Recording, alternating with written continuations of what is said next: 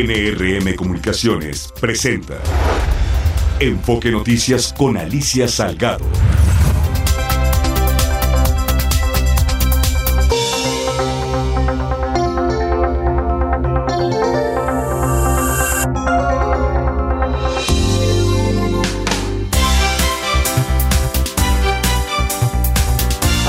¿Qué tal? ¿Cómo estás? Bienvenido, bienvenida. Son las seis de la tarde en punto y esto es Enfoque Noticias, la tercera emisión de tu diario Vespertino Hablado. Este es tu diario Vespertino Hablado con foco en la economía, en las finanzas, en los negocios de México y, por supuesto, del mundo.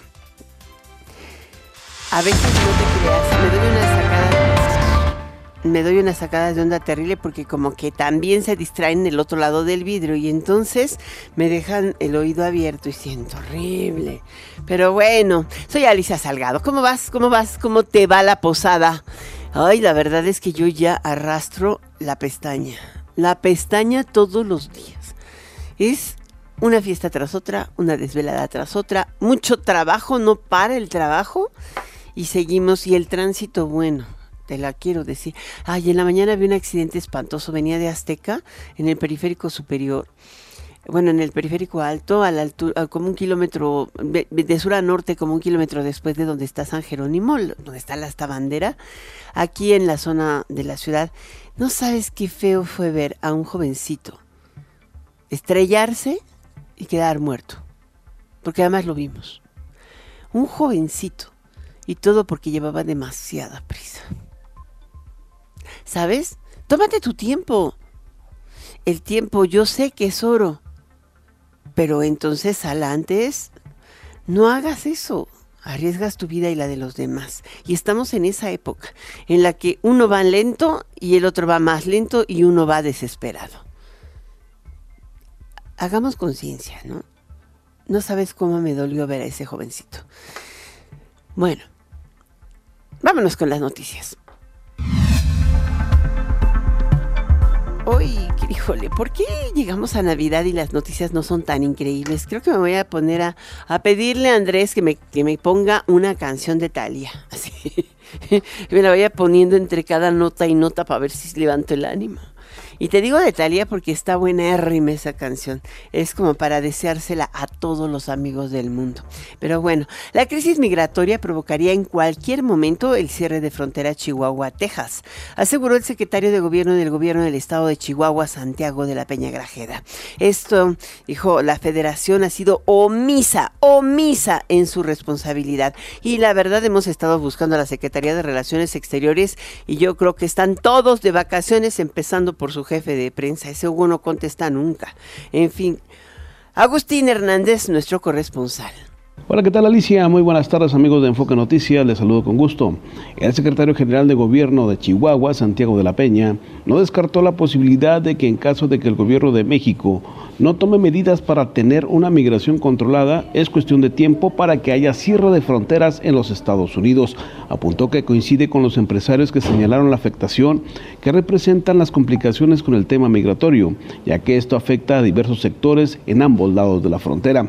Señaló que actualmente puede indicarse que este tema es un foco amarillo, pero que puede escalar en cuestión de semanas a foco rojo. Es evidente que el gobierno federal no se está destinando de recursos, dijo, y por el contrario, el presupuesto al Instituto Nacional de Migración se ha ido reduciendo en los últimos años. No hay personal y ni siquiera hay la intención de actualizar la legislación para poder atender este fenómeno, concluyó el secretario de Gobierno del Estado, Santiago de la Peña Grajeda. Alrededor de cuatrocientos millones de dólares mensuales son los que se han dejado de exportar por esta frontera tras el cierre a los cruces ferroviarios en Texas para detener el ingreso de migrantes desde que lo anunciamos en este espacio, Alicia, amigos del auditorio, el pasado lunes. En general, las exportaciones terrestres y vía a tren por la aduana de Juárez en este dos mil veintitrés registran una disminución, lo que se atribuye al bloqueo que mantuvo en meses pasados el gobernador de Texas, Greg Abbott. Así que los envíos terrestres, por ejemplo, registraron una fuerte baja en agosto y septiembre. Es, eh, nos mantenemos eh, al pendiente de este y otra, otros datos que surjan en el estado de Chihuahua. Alicia, buenas tardes. Muy buenas tardes, Agustín Hernández. Y bueno, en Coahuila, autoridades de los tres niveles de gobierno sostuvieron una reunión para establecer acciones y coordinar trabajos que permitan mitigar el impacto de la crisis migratoria que se presenta en los municipios de Acuña y Piedras Negras de esta entidad. Jessica Rosales, nuestra corresponsal. ¿Qué tal, Alicia? Te saludo a ti y a todo el auditorio de Enfoque Noticias. Para informarte que autoridades de Coahuila de los tres niveles de gobierno sostuvieron una reunión para establecer acciones y coordinar trabajos que permitan mitigar el impacto de la crisis migratoria que se presenta en los municipios de Acuña y Piedras Negras de esta entidad. El secretario de Gobierno, Óscar Pimentel González, presidió dicha reunión y dijo que se trata de una situación que preocupa grandemente, por lo que la instrucción del gobernador Manolo Jiménez es coordinarse con el gobierno federal y de Texas para contribuir en la solución de este problema. Estuvimos revisando la situación de crisis migratoria que estamos viviendo en el norte de Coahuila, una situación que nos preocupa grandemente al gobierno de Coahuila y que el gobernador desde el inicio de su mandato dio instrucciones muy claras para que se atendiera, para que se estableciera la coordinación necesaria con el gobierno federal, con las autoridades de los Estados Unidos, con los responsables también del gobierno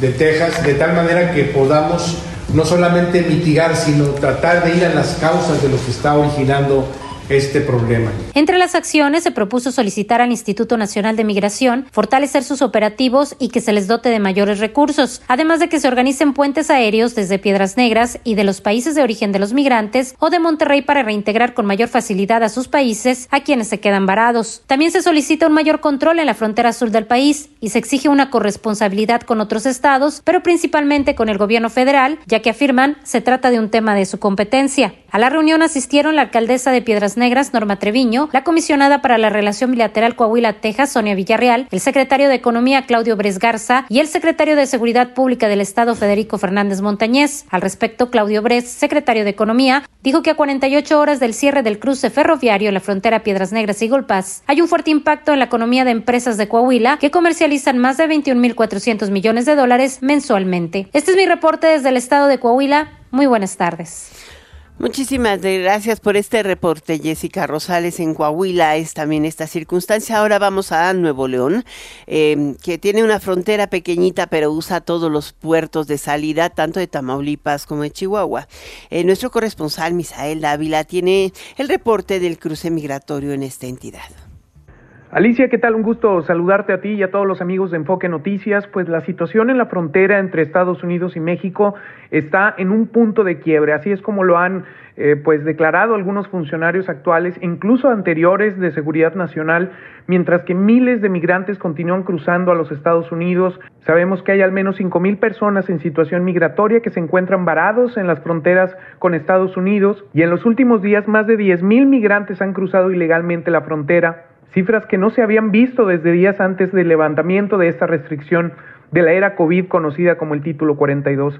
Alicia, además de eso, también hemos visto escenarios muy eh, alarmantes, como lo es el cruce de familias completas con niños, eh, incluso recién nacidos, que en su intento por cruzar la frontera hacia los Estados Unidos cruzan el río Bravo, eh, ayudándose con algunos colchones, con algunas balsas, eh, algunos de ellos caminando, para después encontrarse con las vallas metálicas eh, llenas de púas que han puesto las autoridades migratorias en un intento más de frenar este cruce fronterizo. Y bueno, eh, lo que las autoridades han estado diciendo es que además de la información errónea difundida por incluso contrabandistas, el aumento que se ha visto en los últimos días también tiene que ver con los recursos limitados en México, a la situación que tiene que ver con los albergues que están situados en la frontera, en Tamaulipas. Principalmente estamos viendo eh, cómo se está desbordando eh, pues todos estos albergues temporales que incluso pues llegan a ser sobrepasados día con día. Ese reporte, Alicia. Muchísimas gracias por este reporte, Misael Dávila. La crisis en la frontera, la crisis migratoria, el tránsito de los migrantes a través del país. Poco se dice oficialmente en México, sin embargo, en Estados Unidos hoy, después de dos días de haber promulgado Greg Abbott, el, el gobernador de Texas, eh, su nueva ley, eh, esa que pretende in, implementar el Senate Bill, que dice número cuatro, que pretende incrementar para el, eh, el mes de marzo, eh, y de, eh, determinando que los migrantes eran eh, criminales, es la, la palabra es criminalizar la migración a todo lo que da, hasta hoy en la conferencia de prensa en la que lo, todo era Ucrania, la crisis del Mar Rojo y, y demás, eh, y también un poco el problema del tránsito en Panamá, pero sobre todo Ucrania y el Mar Rojo y los Hutai y la, la posibilidad de un acuerdo, un arreglo entre eh, un cese al fuego por una semana en Israel eh, contra Hamas, en fin, esta, esta crisis que ha empezado a generar eh, problemas de escasez en el tránsito de mercancías a través de las principales rutas marítimas del mundo, hasta hoy, hasta hoy. Y un pecatito, pedacito chiquitito, la secretaria de prensa Karine eh, Jean-Pierre de la Casa Blanca dijo a los reporteros que no hacía ningún sentido eh, la, la ley, eh, la Senate Bill cuatro, que dijo que, que emitió Greg Abbott, eh, que no tenía ningún sentido y que tampoco podía afectar, a, a, a, haría más seguras a las comunidades de Texas.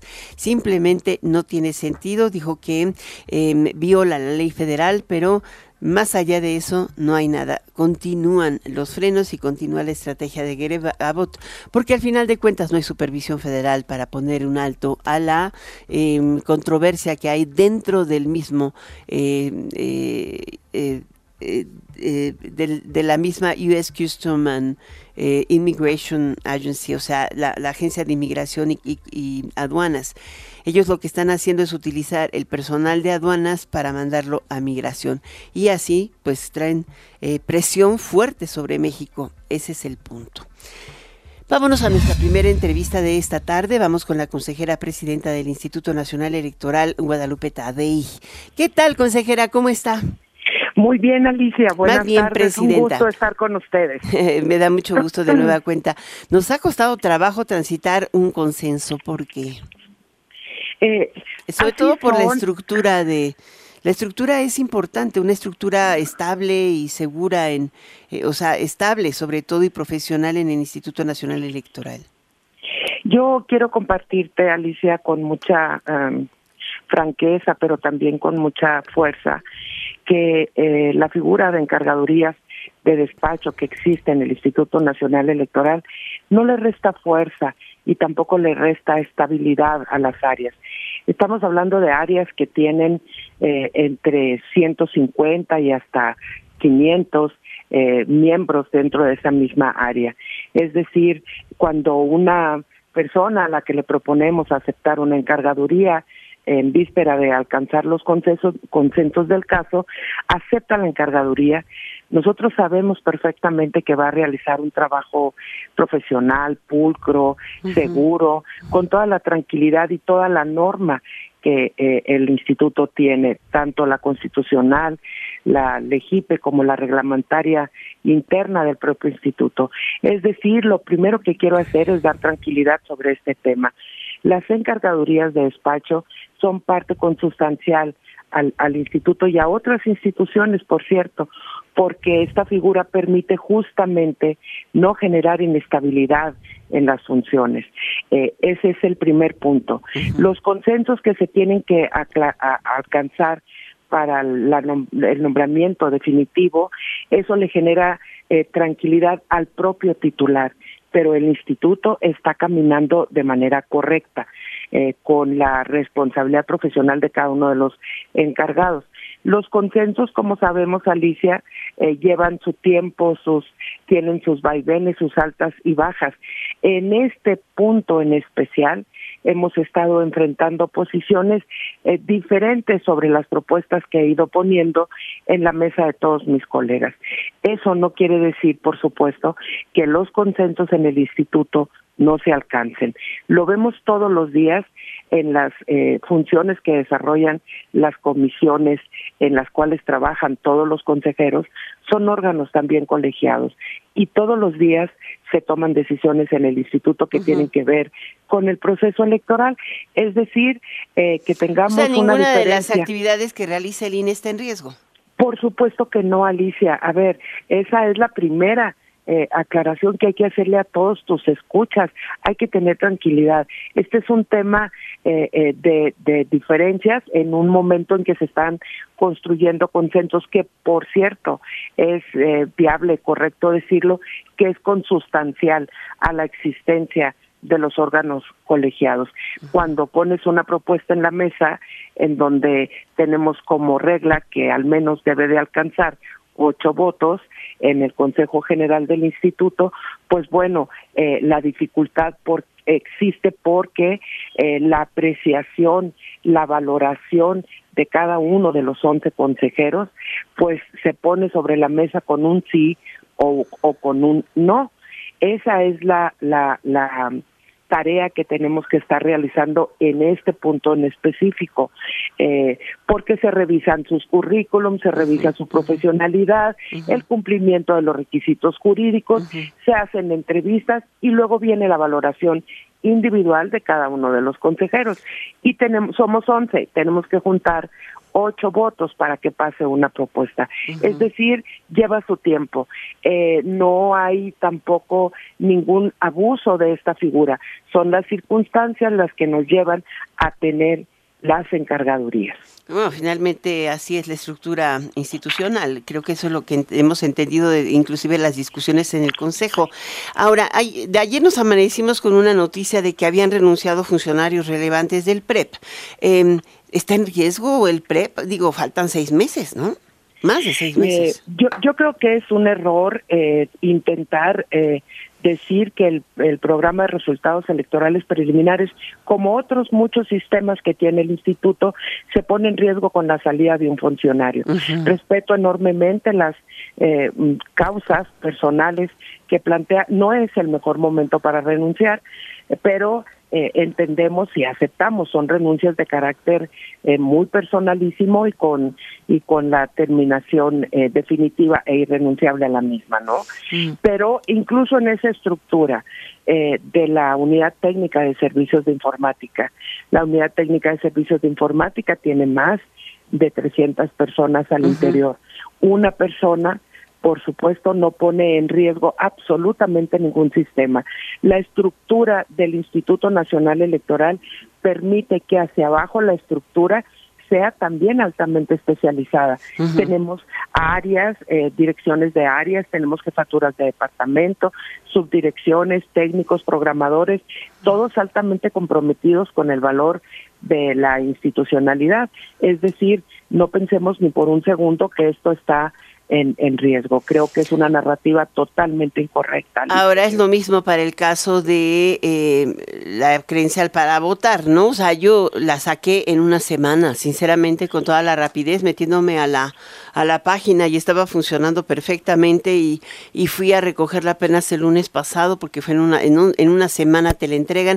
O sea, no hay nada, no no afecta no la credencial para votar salvo que no llegues a tiempo, ¿no? No, eh, en esta parte de la renuncia de esta persona no tiene, eh, es un área totalmente diferente a la del Registro Federal de Electores, que es donde se eh, lleva todo el proceso de la credencialización, el padrón electoral y la lista nominal. Uh-huh. Y también la validación del padrón con, con el comité técnico recientemente creado para que se haga una validación y se ponga a consideración del Consejo General en días Eh, próximos a la a la elección.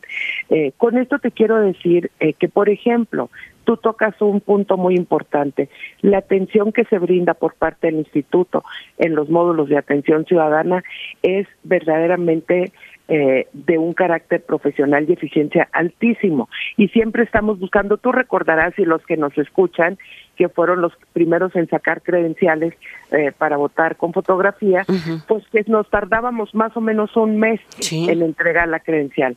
Esto ha ido mejorando, se han ido implementando nuevas tecnologías, nuevos sistemas, nuevas nuevas programaciones y permite hoy tener este tiempo tan corto de entrega. Uh-huh. Siempre he dicho también, Alicia, que porque siempre hay quien nos pregunta por qué no la entregas en el mismo momento.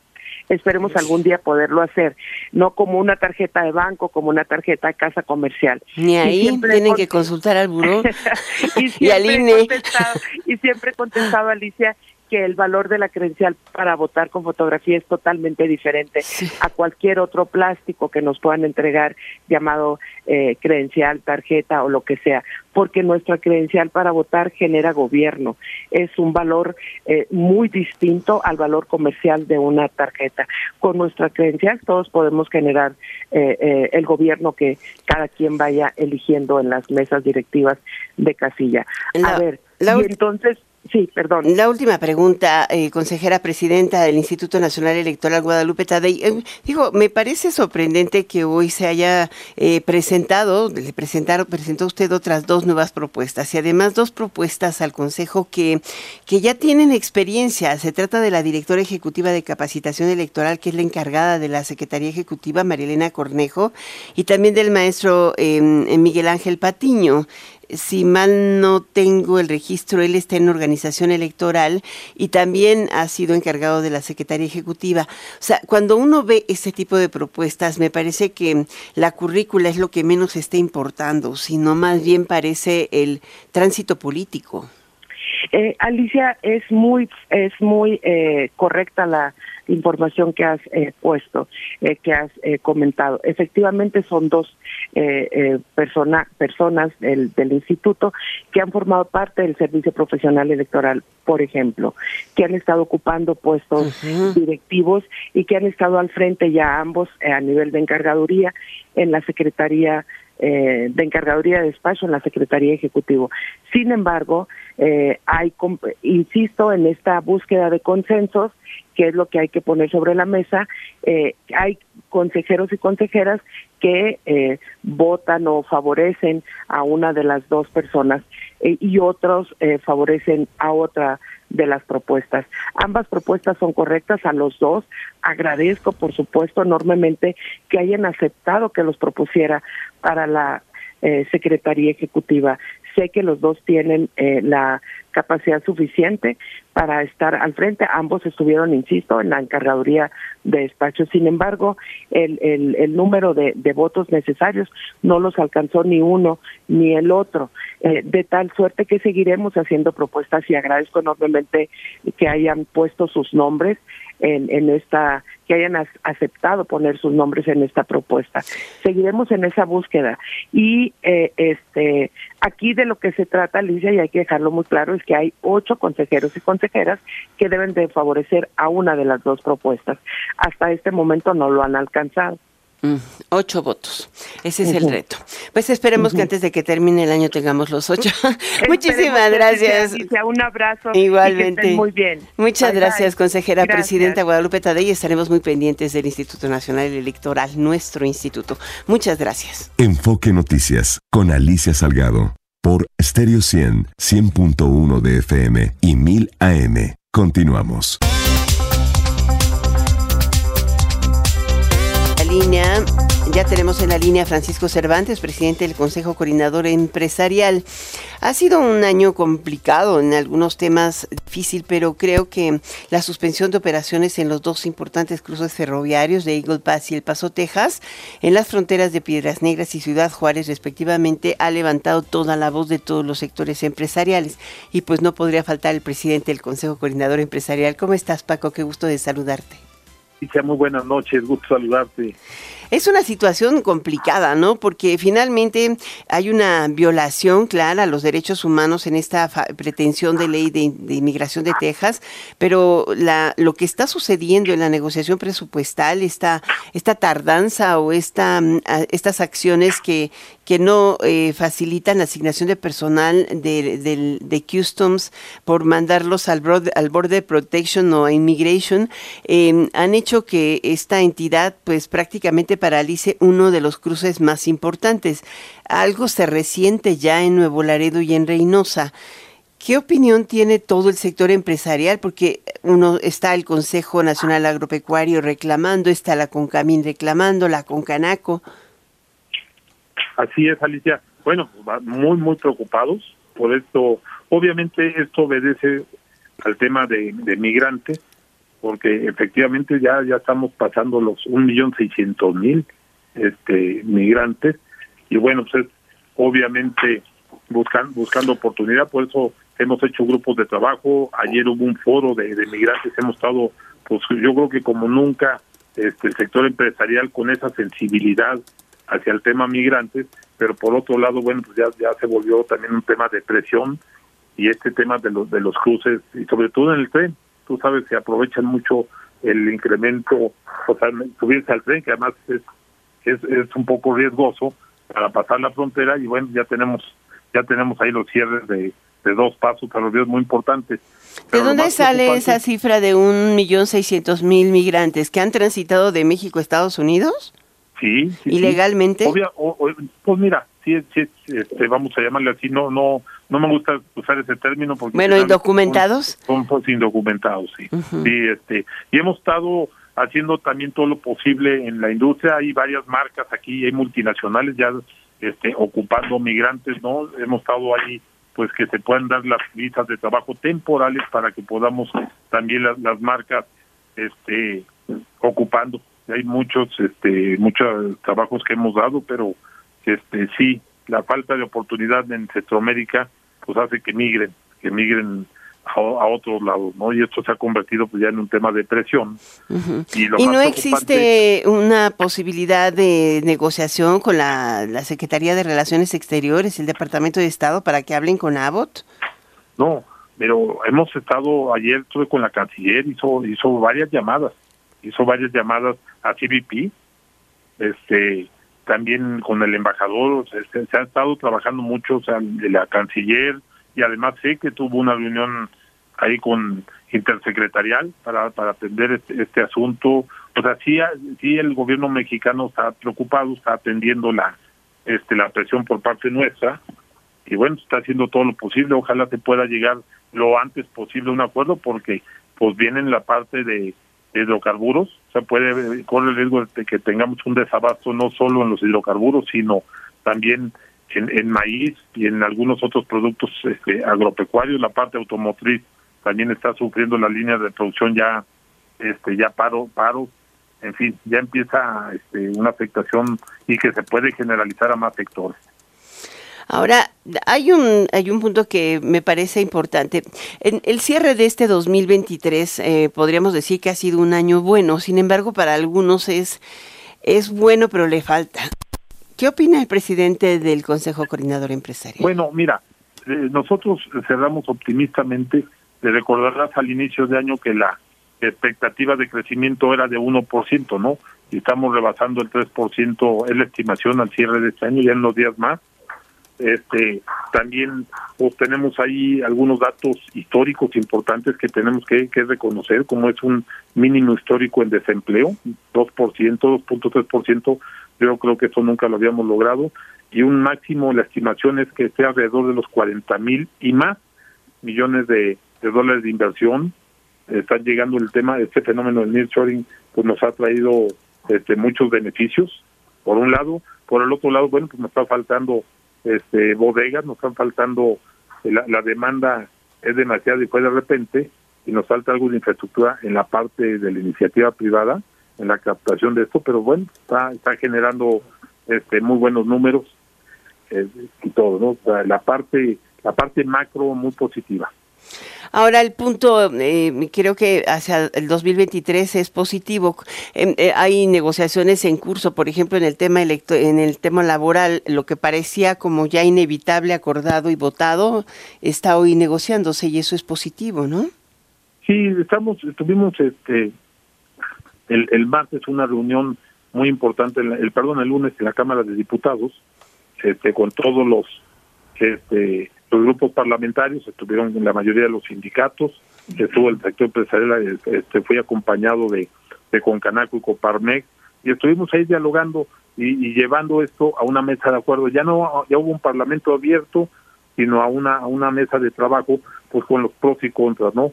Este, el tema de los trabajadores es muy sensible, nosotros hemos hecho un esfuerzo como nunca, y bueno, ahí está el tema de salarios mínimos, ahí está el tema de de la de pensiones, de días de vacaciones dignas, de la implementación laboral, en fin, se han hecho un esfuerzo muy importante, pero también tenemos que cuidar la parte de pymes, ¿no? Entonces, ¿cómo podemos llevar esto eh, si con gradualidad o con qué con qué instrumento podemos platicar esto para que a las pymes, y sobre todo no no olvidemos que hubo mortandad de pymes en la en la pandemia.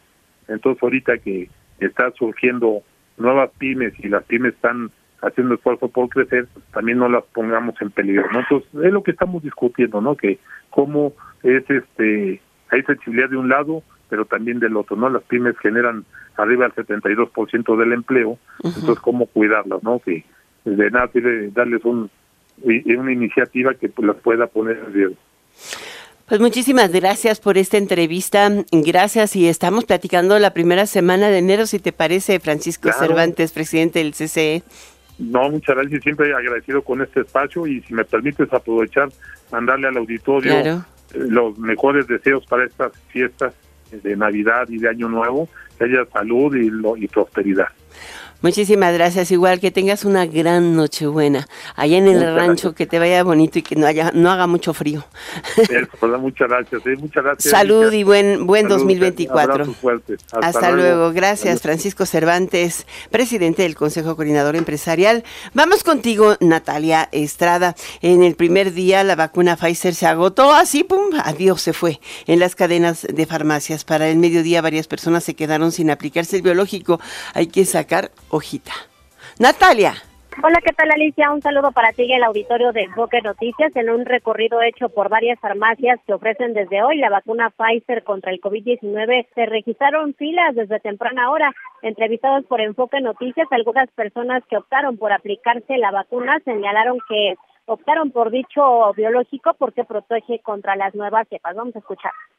Por, eh, pues por seguridad, para estar más protegidos. Entonces te podrías esperar aquí, pues, no sé, el tiempo que sea necesario para obtener la vacuna. Sí, me esperaría lo que fuera necesario para poderme inyectar. ¿Algunos de tus familiares también se van a vacunar? Sí, bien, traje a mi papá. ¿A tu yeah. papá? Por otro lado, el señor Abel señaló que en contribución a quienes más lo necesitan, no acudió a su centro de salud a aplicarse la vacuna Abdala y optó por pagar por el biológico de Pfizer. Escuchemos. Yo creo que todas las vacunas tienen sus pros y sus contras. Definitivamente la vacuna para atacar los males que no se pueden resolver con la medicina tradicional creo que son benéficas. Eh, es conveniente tomar las vacunas que está emitiendo el gobierno, indudablemente deben hacer su misma función, sin embargo por cuestión de tiempo, de trabajo, de salud, de enfermedad, de familia, pues decidimos hacerlo de manera particular. Por otro lado, Raúl comentó que pese a que es un poco cara la vacuna, decidió ir con toda su familia, pues en la salud es el rubro donde más hay que invertir, así lo dijo. Pues la verdad es que sí es como más confiable venir ahorita aquí a vacunarse, pues la verdad aunque te cueste más más caro, porque bueno, este, la que están poniendo que es la, la cubana, pues la verdad es que no, no le tiene uno mucha fe, y pues ni modo, hay que venir ahorita a aprovechar la oportunidad de que pues ya se está vendiendo, ¿no? Y pues aquí está cerquita de la casa, entonces no es no es tan difícil darse una vuelta ahorita en la mañana y pues vacunarse. Digo, no no sale tan caro eh, si solamente te pones una vacuna, pero por ejemplo aquí que somos cuatro, pues ya sumándole ya, ya es bastante, ¿no? Para mí, para mis hijos, pero... En otra farmacia de una conocida cadena comercial, desde temprana hora decenas de ciudadanos se formaron para vacunarse, no obstante... les comentaron que habían terminado de aplicar todos los biológicos. Escuchamos.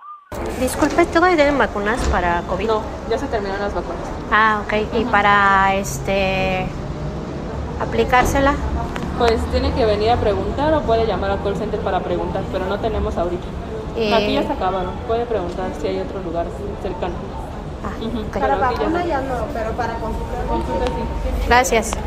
En las farmacias del ahorro, pocas personas acudieron a pedir informes sobre la vacuna y el personal comentó que no tiene conocimiento si serán puestas a la venta para el público en general. Alisto auditorio, la información que les tengo. Buenas tardes. Muchísimas gracias, Nati. Buenas tardes. Eh, tápate que está haciendo mucho frío. Pero bueno, lo cierto es que la gente se formó en los consultorios.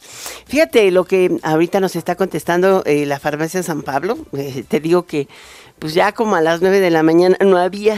como que no hay, y sí, no había.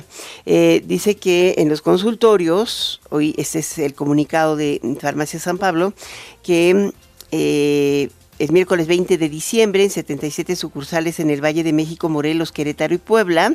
Se inició el día con alrededor de cuatro mil quinientas dosis y recibieron a pacientes desde las siete de la mañana y estaba la fila.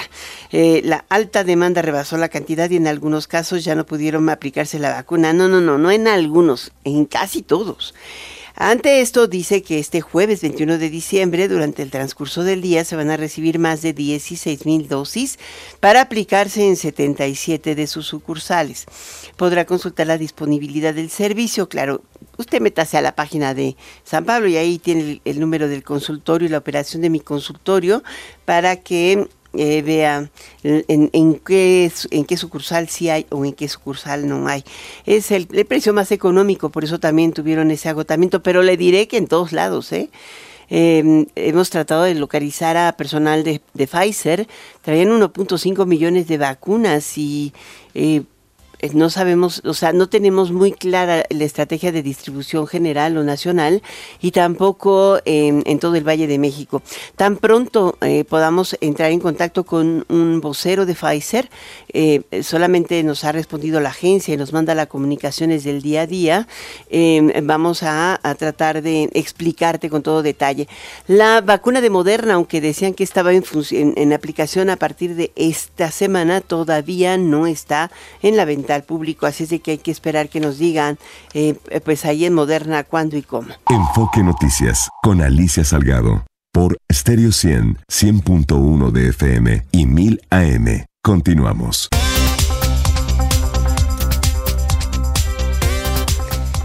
Bueno, vamos con el experto, el super experto, el no, de verdad extraordinario amigo y querido y además admirado Tonatiuh Guillén López, investigador del Programa Universitario de Estudios de, en Desarrollo de la Universidad Nacional Autónoma de México y excomisionado del Instituto Nacional de Migración. ¿Cómo estás, Tonatiuh? Qué gusto de saludarte. Muy contento de estar contigo, querida Alicia. Muchas gracias por la invitación. Encantado. Pues, hoy en particular tenemos que hablar de esta nueva crisis migratoria que tiene dos aristas. Una, el comportamiento del C B O T, que es diferente y al mismo tiempo aprovechado por el gobernador de Texas, Greg Abbott, y su ley antimigrante. No está todavía implementada, la pretende implementar a partir de marzo. Sin embargo, pues ya los trata como criminales a los migrantes, ¿no? Sí, es una coyuntura muy agresiva. La más dura y irregular agresión a migrantes que, que haya tenido historia en la política de los dos países. El, el hecho es que Texas se inventó una, una ley y disposiciones que criminalizan a los migrantes y, y al mismo tiempo ese invento pues está en una tensión jurídica, creo que yo, insalvable. Y es muy probable que finalmente no, no tenga operación. Pero por lo pronto ese concepto de criminalizar, de amenazar con cárcel, de deportar de manera expedita a las personas a México, es una eh, es un cuadro, es una pintura muy amplia del ambiente de agresiones y, y de qué es lo que están pensando eh, buena parte del, del Partido Republicano, y en este caso el gobernador de Texas como queriendo ubicarse como el gran líder de, de un pensamiento francamente racista y xenófobo. Entonces ese ese contexto creo que está ahí, el contexto político electoral explica mucho de lo que está ocurriendo y efectivamente del otro lado, Alicia, es cierto, tenemos los números de, de movilidad humana más grandes también en, en, en la historia de las de las migraciones por la región y, y debemos agregar que un tercio, cerca de un tercio, somos mexicanos. Entonces también tenemos nuestra cuota y nuestras crisis regionales uh-huh. que explican este este arribo de personas tan numeroso. Ahora, este arribo, según los datos del mismo C B O P de inmigración, más del cincuenta y cinco por ciento de los inmigrantes son mexicanos que llegan sin documentos. Eh, el tema es que solamente del primero de diciembre a la fecha han eh, deportado de manera inmediata eh, y además ya con, con clasificación de no tener documentos, a poquito más de veintidós mil. Es una cantidad poco usual, ¿no? Normalmente son sí. como mil quinientos, una cosa así. O sea, estas cifras rebasan toda lógica. Sí, estamos... Eh, y más cuando tienes que, hay, una economía creciendo, supuestamente claro, con buen crecimiento regional, claro. tienes sí. una buena dispersión de subsidio público. Sí, ahí hay... hay eh, voy, voy, a, voy a poner un, una, un, una referencia de hace eh, cinco años, un poco más, hace, desde dos mil quince, de hecho, eh, cuando Trump empieza a utilizar a la migración y al refugio como bandera política. En esos años, en realidad, el flujo no era tan grande. Era era importante, no voy a decir que no, no tuviera su escala, pero si lo comparamos con el actual, era cuatro veces menos, si no es que más, eh, eh, más reducido. Entonces, el, lo que hubo eh, en aquella en aquel año y aquellos años, pues fue la construcción de este fantasma de la migración como invasión, de, de este eh, esta ideología que creíamos que ya no era dominante, como el racismo y la xenofobia, y se ubicaron en primer plano. Entonces, esto lo comento porque primero está, detrás de toda esta discusión, primero están estas ideologías, y después estuvieron las personas. Pero el, el hecho es que ahora ya se mezclaron los dos. Entonces tenemos una gran tensión por la movilidad, que, que si me permites hay que entenderla de manera distinta hace cuatro o cinco años, y, la, y las posiciones ideológicas muy radicalizadas que terminan en inventos como el que acaba de ser Texas. Uh-huh. Este es un invento raro, pero tendrá paso. O sea, es, ha sido muy tibia la reacción de el Departamento de Estado. Comentaba que hoy la vocera de la Casa Blanca eh, dijo que era algo ilógico, pero hasta ahí se quedó. Sí, ha habido algunas declaraciones adicionales de, de ilógico e inhumano, que ya es un poco más precisa la descripción, y, y en, tengo la expectativa, creo que va a ser inevitable, de que exista una controversia judicial por parte del gobierno de Biden contra el gobierno de Texas. Eso es muy probable que ocurra, si no es que ya está en, en puerta. Y el otro hecho es que hay una cantidad de protestas muy importantes en Texas. Hay que subrayar lo que, que esa medida no es homogénea. Hay, hay actitudes y posiciones afortunadamente en contra de demócratas y de organizaciones civiles, que rapidito ya tienen sus demandas judiciales en curso. Entonces no no está fácil para el gobernador de Texas hacer ese invento, ni para el Congreso de Texas, que aprueba estas medidas, pero el, lo cierto es que estamos en, en, en, en una coyuntura en donde el debate político, el pleito judicial y la movilidad humana están a tope. Es, es una especie de... Si lo pintamos con una pirámide, estamos en una cúspide uh-huh. muy, muy intensa en los tres escenarios. ¿Y tú crees, o si eh, crees que son válidas las cifras de deportaciones y detenciones que están realizando?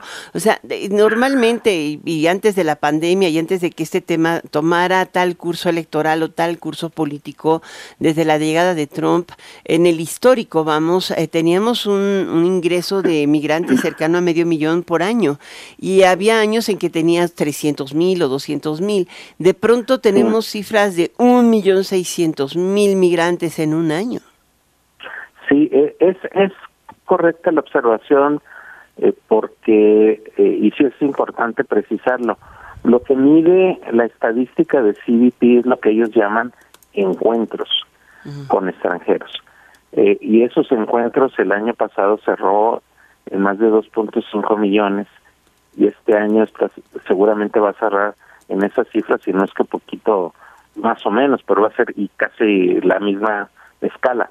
Ahora, no quiere decir que sea al mismo tiempo el mismo, eh, refleje el número de personas, porque ha ocurrido, y es también algo conocido, de que puede haber más de un intento.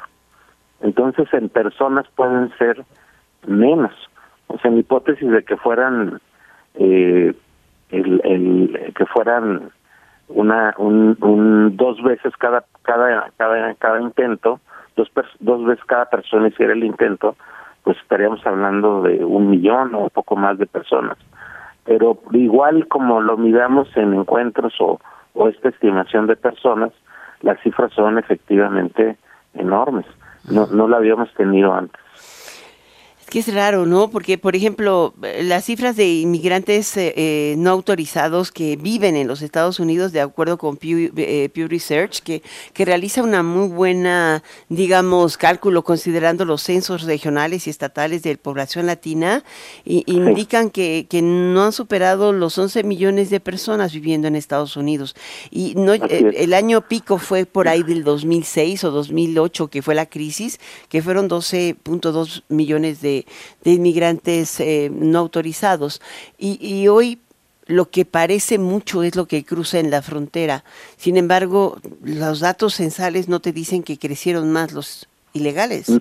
No, no, y, lo, y, y las estadísticas de censales, pues evidentemente son eh, con espacios muy grandes, y las encuestas como las que hace Pew Research eh, también tienen su, su horizonte de calendario.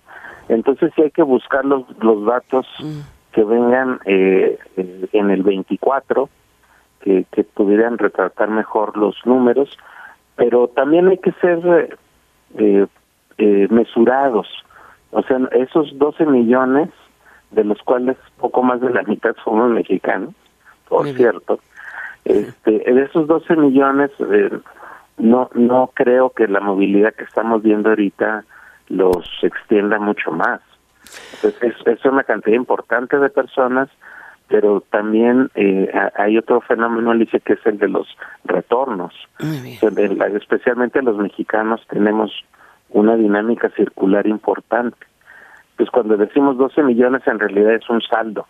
Mm. Y ese saldo es, es por entradas y salidas. Muy bien. Entonces, ese, ese, ese punto de la circularidad habría que también meterlo en el, en la, en el balance.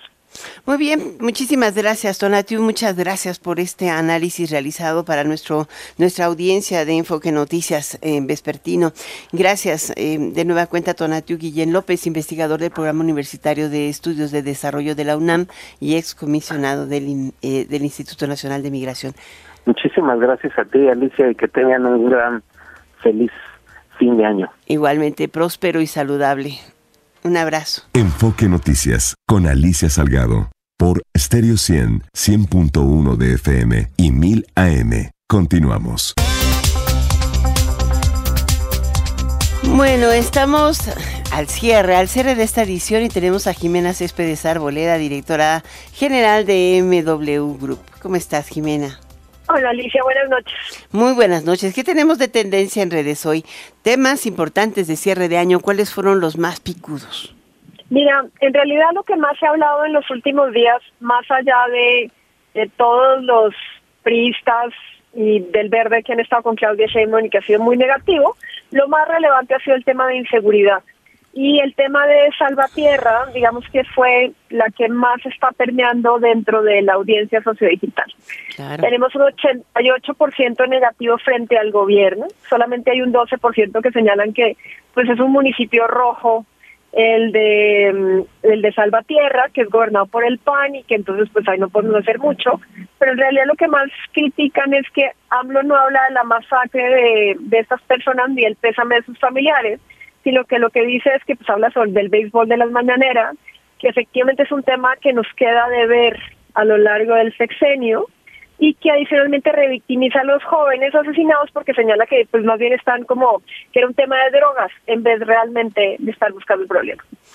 Interesante, porque hoy yo creo que eh, no solamente vamos de un, cada semana hay un hay una pues un asesinato de más de tres personas, en consecuencia eh, no eh, no estamos viendo una declinación de este tipo de eventos y lo de Salvatierra pues ha sobrecogido a todos, pero no hay una hay un, un cuestionamiento muy profundo a la estructura federal, sobre todo a las estructuras estatales ante la falta de reacción y acción contra los grupos criminales, ¿no? Eso es correcto. Y en general, lo que hemos visto en la percepción general en el tema de inseguridad, porque en todos los demás como que se lo perdonan al gobierno. En el tema de inseguridad hay un noventa por ciento de negativos en relación con la política de abrazos y no balazos que ha tratado de hacer el presidente. Ya la gente no cree en esos temas y si es de esas políticas que a final de sexenio, se nos quedan seis meses, sí le va a quedar a deber el presidente y el gobierno en general. Pues yo creo que este es uno de los temas críticos. Ahora, ¿qué otros temas son importantes? Mira, aparte de eso, como te digo, el tema político, hay algo que hemos visto, porque nos fuimos a medir, estamos midiendo semana a semana cómo van las campañas. Y en realidad, eh, tanto Xochitl como Claudia Sheinbaum van parejos, cincuenta a cincuenta. Aunque obviamente están teniendo poca recepción desde el punto de vista, eh, digamos que de la, de la audiencia social y tal, porque pues las campañas políticas regresarán hasta febrero. Pero algo que es súper interesante. Xochitl tiene más de un ochenta por ciento de positivos y Claudia Sheinbaum tenía mucho negativo. Estábamos hablando de un sesenta a setenta por ciento dependiendo del mes y ya regresó a tener un sesenta y ocho por ciento de positivos. Mm. Ahí hay dos situaciones. Una, las Xochitl ya no lo están, están atacando, si no te atacan es que pues ya no lo es tan relevante. Y del lado de Claudia Sheinbaum está cambiando como de estrategia. Acordémonos lo que salió hoy en El País y en algunos otros medios, que supuestamente ella no está de acuerdo con que a la Suprema Corte de Justicia la elijan por voto popular. Parece que esos como mensajes así como de menos radicales le están funcionando en la campaña. Muchísimas gracias, Jimena. Gracias por estar con nosotros. Tres temas importantes. Vamos a hacer un recuento del año antes de que, te, de que nos vayamos, ¿no? Claro que sí, cuando quieras, Alicia. A ver si mañana, o si nos da autorización aquí el jefe de nuestro productor y sus, el dueño de los horarios y nuestro jefe editorial, pues haremos un recuento. Muchísimas gracias, Jimena. Adiós, Alicia, buenas noches. Muy buenas noches, Jimena Céspedes Arboleda, directora general de M W Group. Solo me quiero, te quiero comentar que la Secretaría de Economía hoy informó que por mutuo acuerdo, eh, la que es de depósito, de depos, es la, la Caja de Depósitos de Quebec y la C D P, este, el Grupo de Infraestructuras, desistieron o decidieron suspender temporalmente el procedimiento arbitral iniciado por ambas firmas con el objeto de buscar una solución satisfactoria sin necesidad de tener que utilizar el mecanismo de solución de controversias inversionista-Estado conforme al Tratado Integral y, prote- y, y Progresista de la Asociación Transpacífico, el eh, T I P A T. El pasado veintisiete de noviembre suspendieron este arbitraje, así es de que se van a negociar. ¿De qué se trata? Pues energías renovables, por supuesto. Yo te dejo en compañía de, bueno, este es Enfoque Noticias, claro, no yo, te deja en compañía de Daniela Inurreta en Golden Hits por Stereo cien y Radio mil y te invita a seguir con nosotros a partir de mañana a las seis en Amanece con Martín Carmona, a las siete con Mario González y Adriana Pérez Cañedo a la una de la tarde. Tú y yo tenemos una cita aquí, aquí, aquí a las seis de la tarde en punto. Soy Alicia Salgado, este es Enfoque Noticias. N R M Comunicaciones presentó Enfoque Noticias con Alicia Salgado. Lo esperamos el día de mañana en punto de las seis horas en Amanece con Martín Carmona. Claridad en información.